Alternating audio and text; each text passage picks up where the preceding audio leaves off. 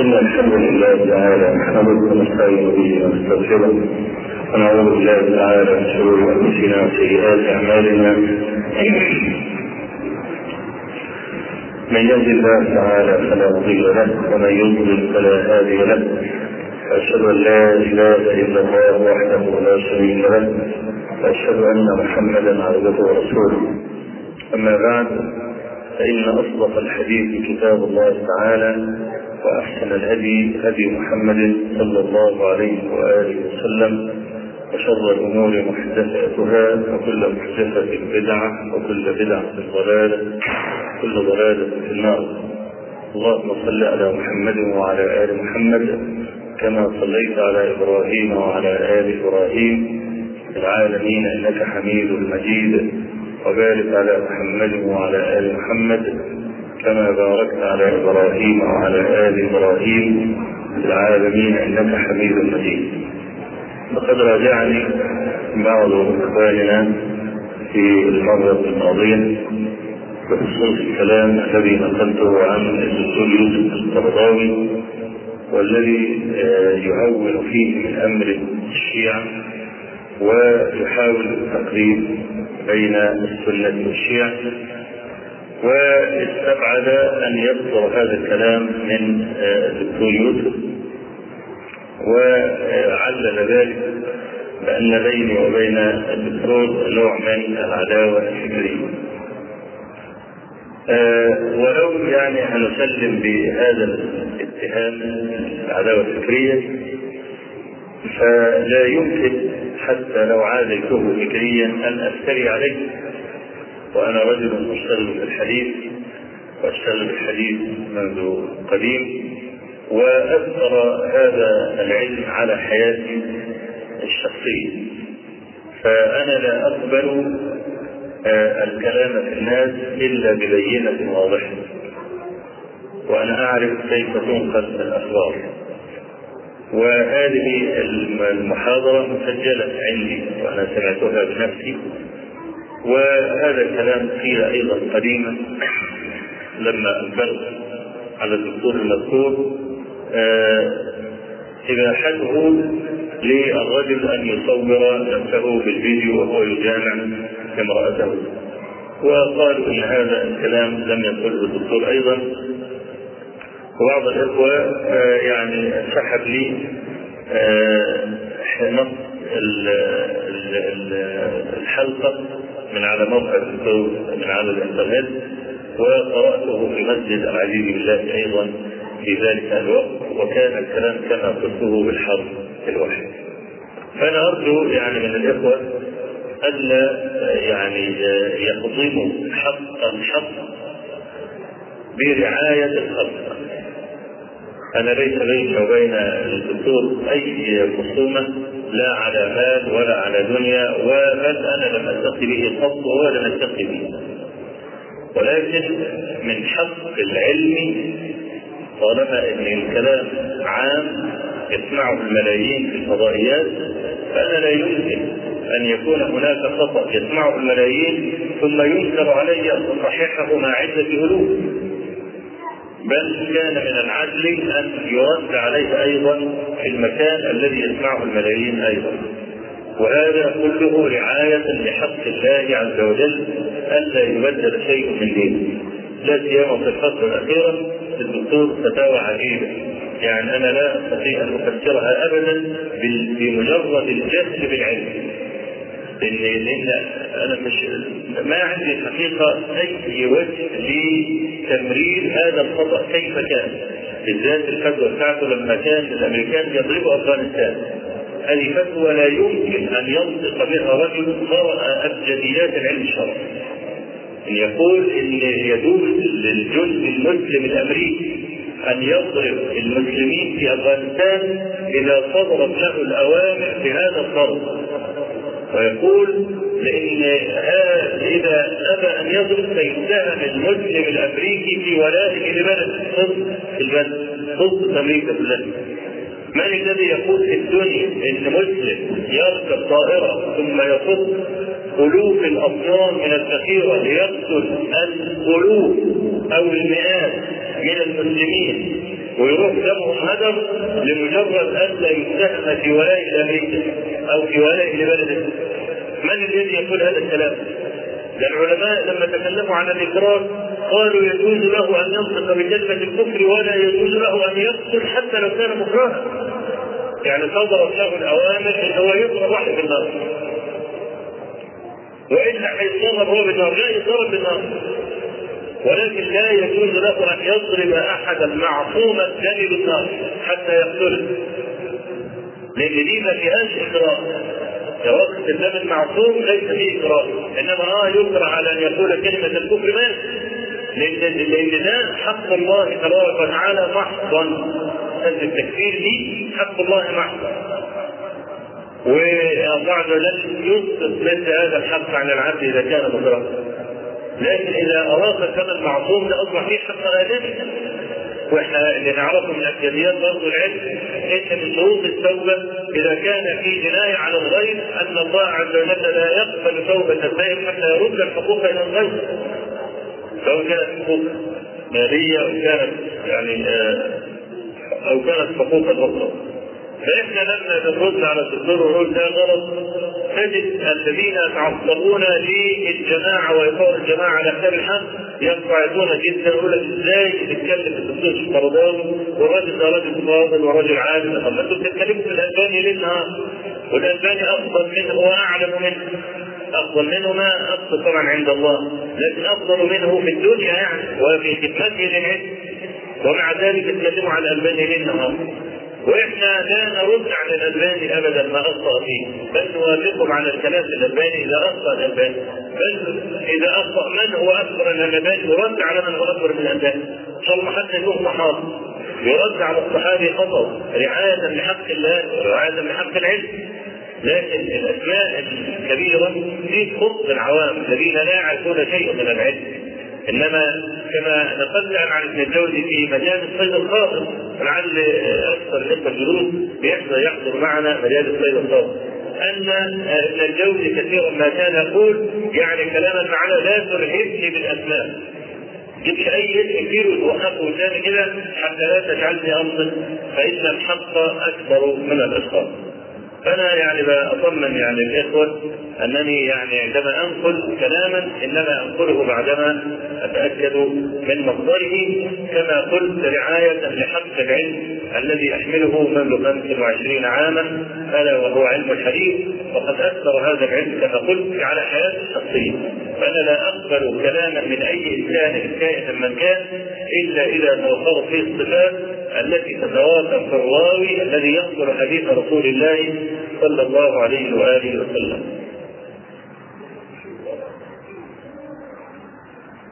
عودا إلى القراءة من كتاب فضائل الصحابة من صحيح الإمام مسلم رحمه الله.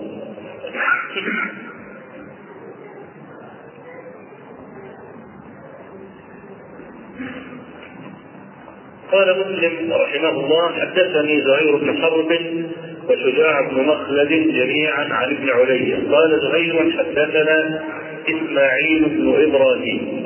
ده معناه أن شجاع بن مخلد هو الذي قال ابن علي. يمكن أنا تكلمت في أوائل هذا الدرس أن ابن علي اللي هو إسماعيل كان يكره أن ينسب إلى أمه وكان يقول من نسبني إلى أمي فقد اغتابني.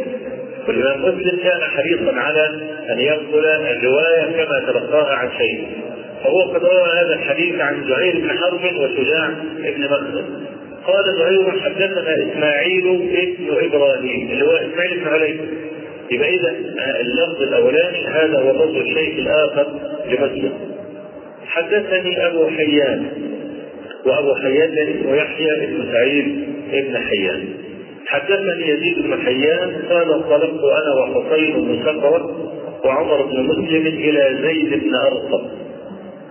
فلما جلسنا إليه قال له حسين لقد لقيت يا زيد خيرا كثيرا. رأيت رسول الله صلى الله عليه وآله وسلم وسمعت حديثه وغزوت معه وصليت خلفه لقد لقيت يا زيد خيرا كثيرا حدثنا يا زيد. حدثنا ما سمعت من رسول الله صلى الله عليه وسلم. قال يا ابن أخي والله لقد كبرت سني وقدم عهدي ونسيت بعض الذي كنت أعي من رسول الله صلى الله عليه وسلم. فما حدثتكم فاقبلوا وما لا فلا تكلفوني. وهذا معناه أن الصحابي ما كان يحدث إلا بما يتيقنه عن رسول الله صلى الله عليه وسلم. أما الشيء الذي كان يشك فيه فما كان يحدث به. ثم قال قال رسول الله صلى الله عليه وسلم يوما فينا قصيدة بماء يدعى خما عين ماء اسمها خم. بين مكة والمدينة فحمد الله وأثنى عليه ووعظ وذكر ثم قال أما بعد ألا أيها الناس فإنما أنا بشر يوشك أن يأتي رسول ربي فأجيب اللي هو الموت. وأنا تارك فيكم ثقلين. أولهما كتاب الله فيه الهدى والنور فخذوا بكتاب الله واستمسكوا به فحث على كتاب الله ورغب فيه. ثم قال وأهل بيتي أذكركم الله في أهل بيتي أذكركم الله في أهل بيتي أذكركم الله في أهل بيتي. فهذا حق على شيئين وسمى كل شيء منها ثقلا. أولهما القرآن كتاب الله عز وجل وهو ثقيل لقوله تعالى إنا سنلقي عليك قولا ثقيلا لأن جملة الأوامر الشرعية التي يسميها الفقهاء بالتكاليف. وإحنا في مجال الصيد الخاطر كنا عقبنا على كلمة التكليف هذه وانها لم ترد في كتاب الله ولا في سنة رسوله صلى الله عليه وسلم إنما وردت في كتاب الله في معرض النفي وليس في معرض الاثبات كقوله تعالى لا يكلف الله نفسا إلا وسعها فقاتل في سبيل الله لا تكلف إلا نفسك فإنما ورد التكليف منفيا لا مثبتا.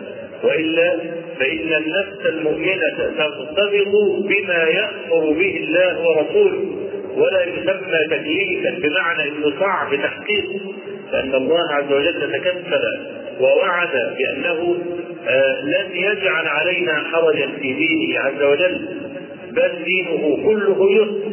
فمهما كلف المؤمن بأمر فإن حياة الروح في هذا الأمر الشرعي مهما كان ثقيلا. لذلك الصواب ألا نسمي الأوامر الشرعية بالتكاليف إنما نسميها بالأوامر الشرعية. فكتاب الله عز وجل ثقيل بسبب هذه الاوامر لأن المرء قد يؤمر بالشيء الذي تضرب بسببه عنقه أو يخرج بسببه من داره أو يشرد في الأرض بسببه.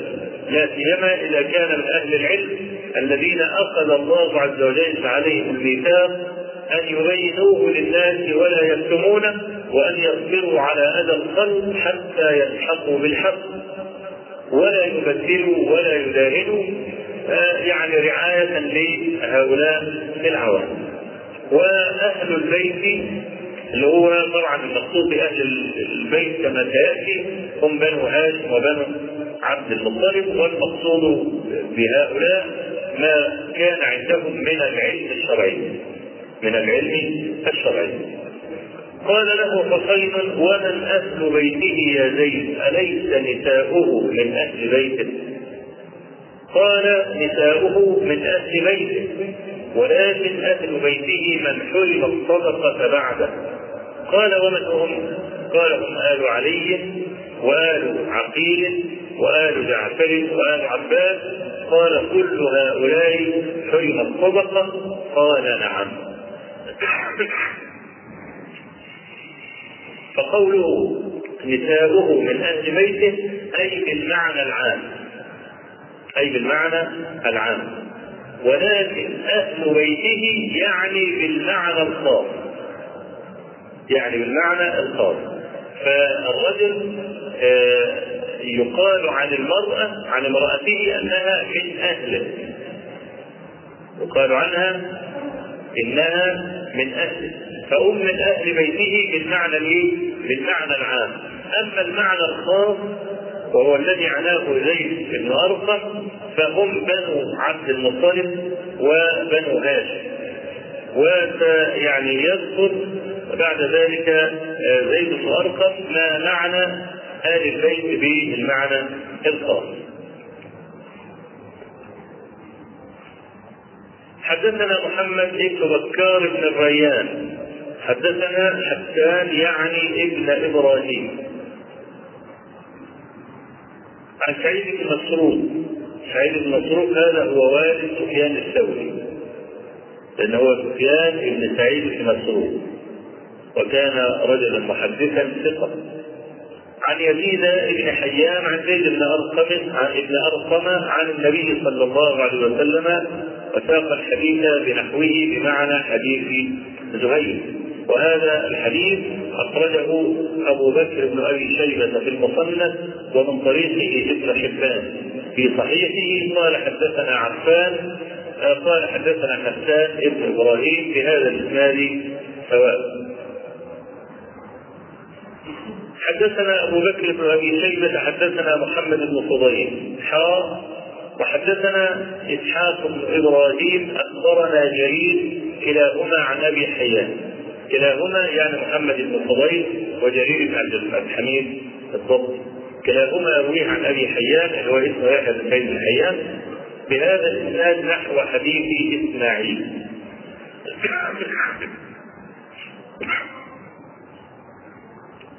وزاد في حديث جرير كتاب الله فيه الهدى والنور من استمسك به وأخذ به كان عن الهدى ومن أخطأه ضل. مسلم روى هذا الحديث باسنادين إلى أبي حيان، الاسناد الأولاني عن أبي بكر بن أبي شيبة عن محمد بن فضيل وقد رواه ابن أبي عاصم في كتاب السنة والطبراني في الكبير من طريق أبي بكر بن أبي شيبة عن محمد بن فضيل. أما حديث جرير بن عبد الحميد الضبطي فأخرجه الإمام النسائي في كتاب المناقب من السنن الكبرى قال أخبرنا زكريا بن يحيى السكري قال أخبرنا إسحاق ابن إبراهيم اللي هو إسحاق بن راهوي بهذا الإسناد سواء. قال مسلم حدثنا محمد بن بكار بن الريان حدثنا حسان يعني ابن إبراهيم عن سعيد وهو ابن مسروق عن يزيد بن حيان عن زيد بن أرقم قال دخلنا عليه فقلنا له لقد رأيت خيرا. فقد صاحبت رسول الله صلى الله عليه وسلم وصليت خلفه وساق الحديث بنحو حديث أبي حيان. غير أنه قال ألا وإني تارك في تارك فيكم ثقلين أحدهما كتاب الله عز وجل هو حبل الله من اتبعه كان على الهدى ومن تركه كان على ضلال. وفيه فقلنا من أهل بيته نساؤه قال لا.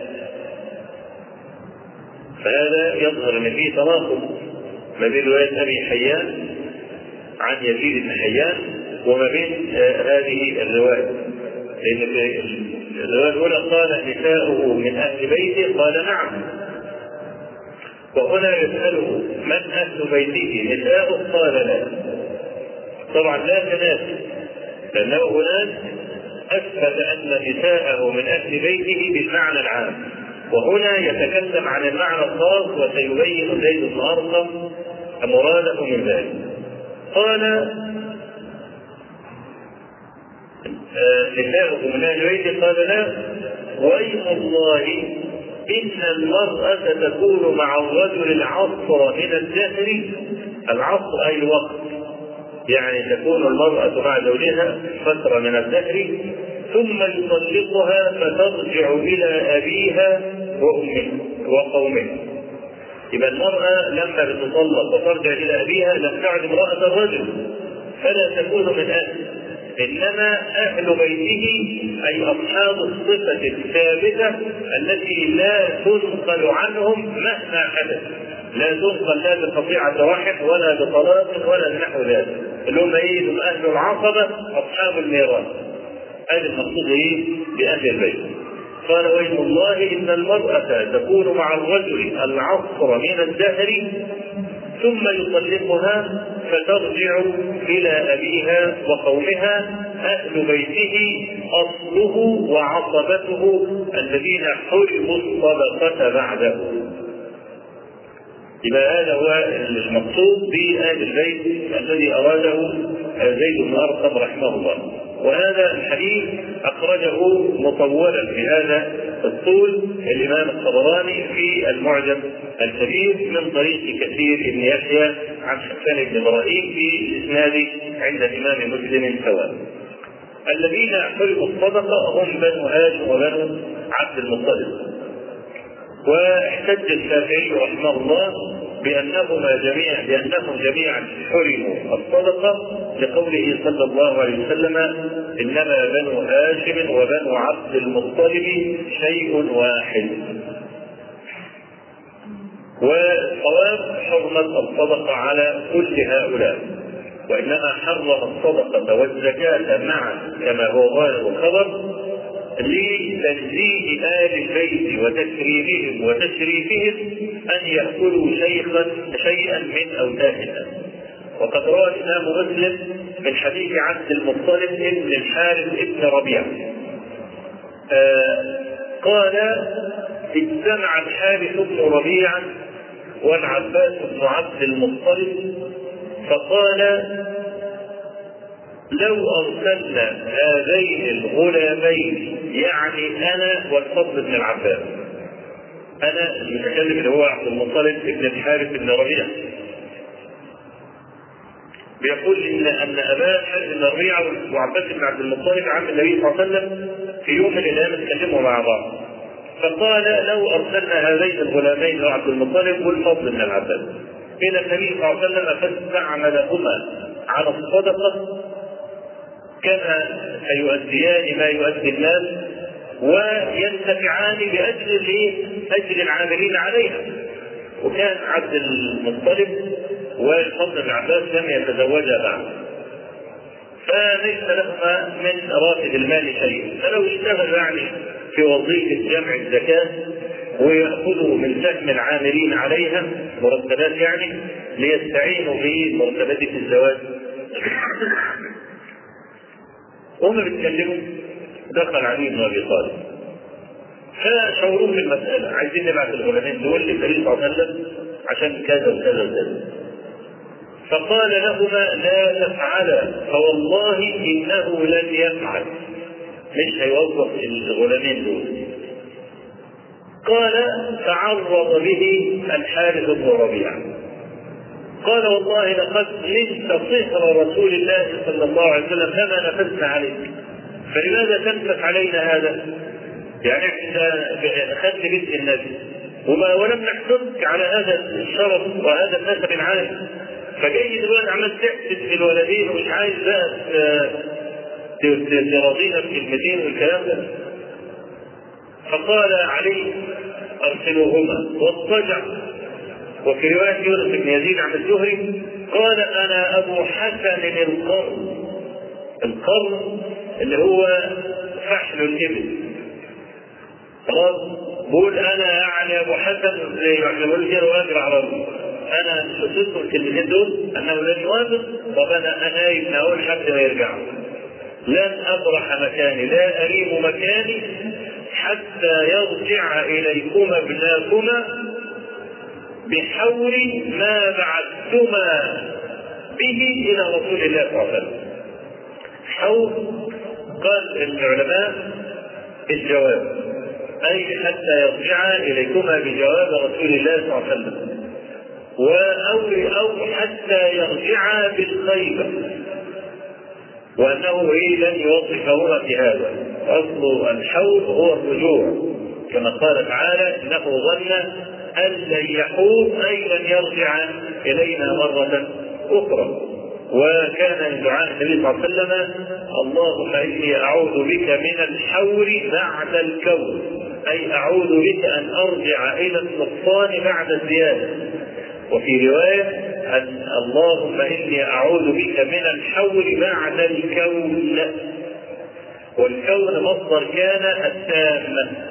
أي أعوذ بك من إلى النقصان بعد أن كنت تاما يعني خلاص فالحول هو الرجوع والمعنى ده هو الأقرب والأليق في سياق الحديث. المهم انطلق عبد المطلب بن الحارث والفضل بن العباس إلى النبي صلى الله عليه وسلم يصلوا مع الظهر وبعدين سبقوه إلى الحجر وكان في هذا اليوم عند زينب بنت جحش رضي الله عنها. فوقفوا على باب الإيه؟ باب الحجرة. فلما رآهما تبسم وأخذ بأذن واحد منهما وقال لهما أخرجا ما تصرران ما تصرران يعني اللي كاتبينه فيه اللي في البوك. فلما دخلوا قالوا يا رسول الله أنت أبر الناس وأوصل الناس إلى الرحم وقد بلغنا مبلغ النكاح فلو استعملتنا كما تستعمل الناس على هذه الصدقات فنؤدي إليك ما يؤدي الناس ونأخذ كما يأخذ الناس. قال فسكت طويلا حتى هممنا أن نكلمه. ثاني مرة ثانية.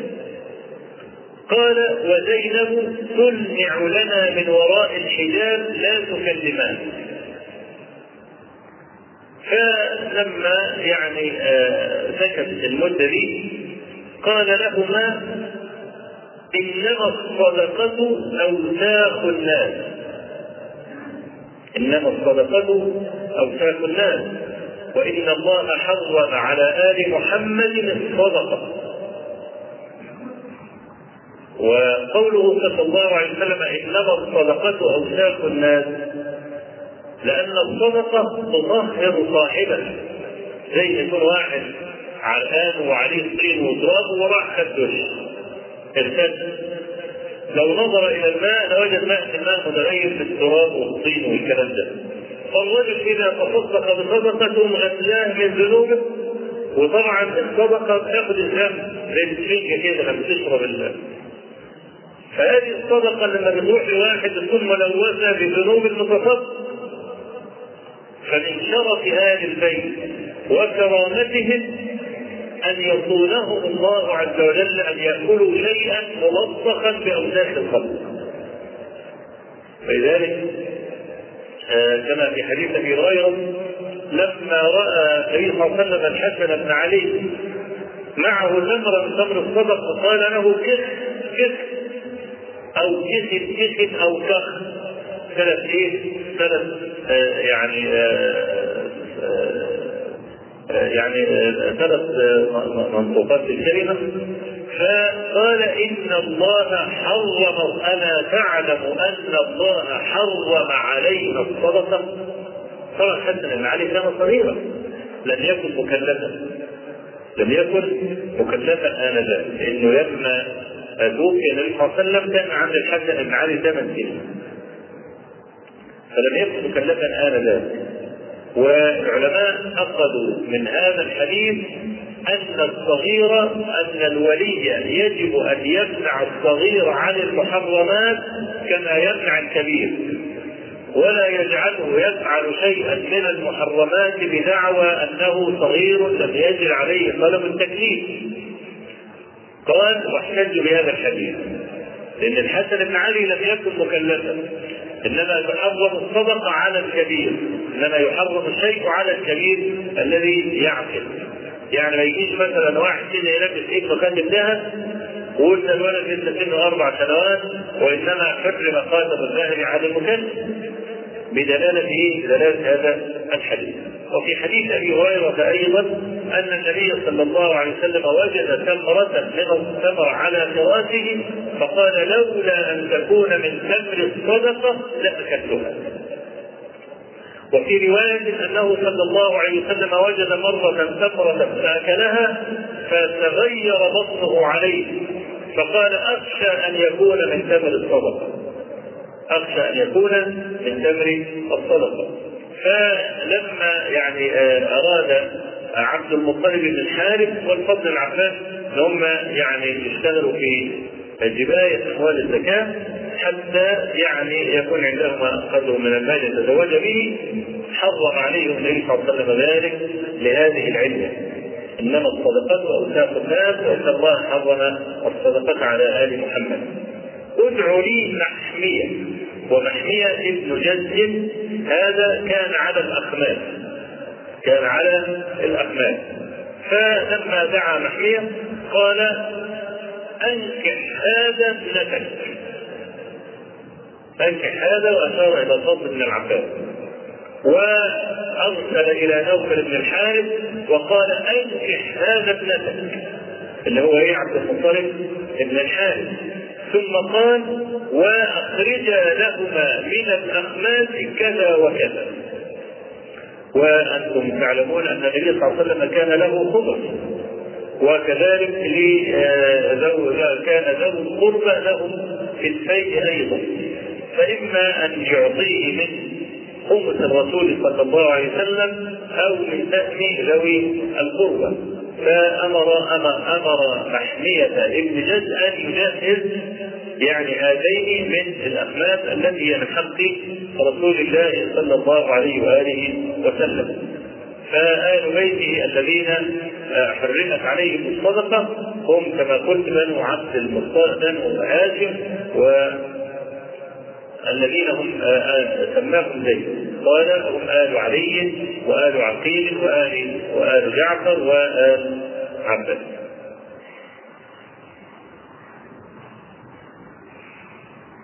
قال مسلم حدثنا قتيبة بن سعيد حدثنا عبد العزيز يعني ابن أبي حازم عن أبي حازم عن سهل بن سعد قال استعمل قال استعمل على المدينة رجل من آل مروان.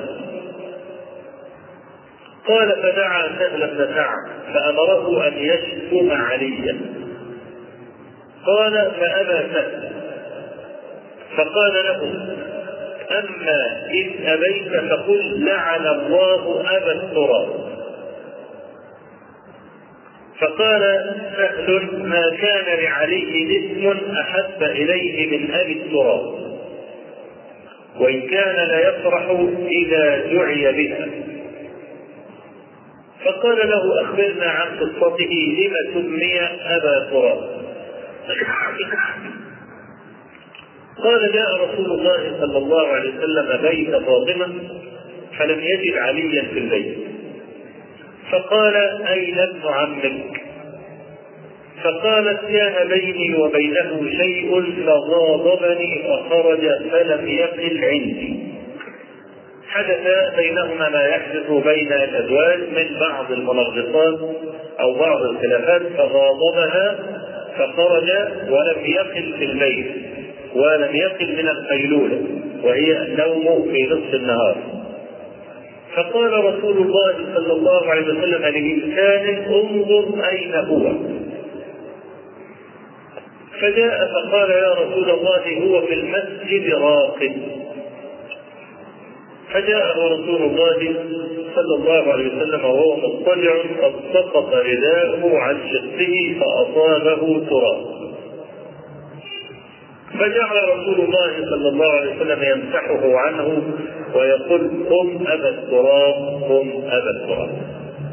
فهذا هو سبب في في تكنيته بأبي التراب وهذا الحديث رواه الإمام البخاري رحمه الله في كتاب الاستئذان وفي كتاب الصلاة عن قتيبة بن سعيد شيخ مسلم فيه. فهذا الحديث متفق على عليه إسنادا ومتنا ورواه البخاري في كتاب فضائل الصحابة. قال حدثنا عبد الله بن مسلمة القعنبي عن عبد العزيز بن حازم بهذا الاسناد سواء. وأخرجه أيضا في كتاب الأدب قال حدثنا خالد بن مخلد قال حدثنا سليمان بن بلال عن أبي حازم عن سهل بن سعد بهذا الإسناد سواء. وفي هذا جواز أن يكلم المرء الآخر بصفة له أو بأي شيء معه. النبي صلى الله عليه وسلم كان رجلا بابي الورد؟ لأنه وجد معه وردا وكأن أبا هريرة بذلك لأنه وجد معه هره في كم قميصه وكأن علي بن أبي طالب بابي التراب للتراب الذي علق بثوبه لما نام على أرض المسجد. والامام ابن السني رحمه الله عقد أكثر من باب في كتاب عمل اليوم والليلة في مسألة الكنى. وأنه يجوز أن يكنى الرجل الرجل بشيء من ذلك. يعني مثلا رجل له آذان طويله فقلت له يا بودان مثلا أو يا يا ذا الأذنين هذا لا بأس به كما فعل رسول الله صلى الله عليه وسلم مع أنس بن مالك. تعرف أنس بن مالك برضه كان كانت كنيته إيه أبو جهل النبي صلى الله عليه وسلم كان يقول له يا ذا الأذنين ليه بطول في أذنيه؟ وطبعا المسألة دي المسألة دي مضمونة بكون المكنى لا يتأذى بذلك. المكنى لا يتأذى بذلك، أما إذا تأذى بذلك فلا يجوز. والنبي صلى الله عليه وسلم ما كان أحد يتأذى بأن يسميه النبي صلى الله عليه وسلم بأي شيء. عشان كده كانت أحب الكنى إلى علي بن أبي طالب رضي الله عنه كنية أبو التراب، لأن النبي صلى الله عليه وسلم لاطفه لما وجد بينه وبين فاطمة شيء ما لام عليا وكذلك ينبغي أن يتعلم الرجل إذا زوج ابنته لرجل يجب عليه ألا يعني يفتات عليه وأن يلاطفه رعاية لرحم ابنته عند هذا الإنسان. والنبي صلى الله عليه وسلم لم يسأل علي بن أبي طالب لما غاضبتها وما هو السبب في مثل هذه المغاضبة ليه؟ لأن هذه أشياء متكررة في الحياة الزوجية فلو وقفنا عند كل موقف وقعدنا نعاتب ونرى من المحب ومن المخطئ صار كل موقف قضية برأسه. وطبعا الأصل هو تهميش وتصغير المشاكل بين الرجل والمرأة ده الاصل حتى لو كانت مسألة كبيرة ينبغي على الرجل العاقل أن يمرر هذا وأن يقول يعني ان يعني الإخوة الأشقاء والأخوات الشقيقات يحدث بينهم مثل هذا ولا تخلو الحياة من مثل المناطقات دي ويمر على المسائل مرور الكرام. أقول قولي هذا وأستغفر الله العظيم لي ولكم وصلى الله وسلم وبارك على نبينا محمد والحمد لله رب العالمين.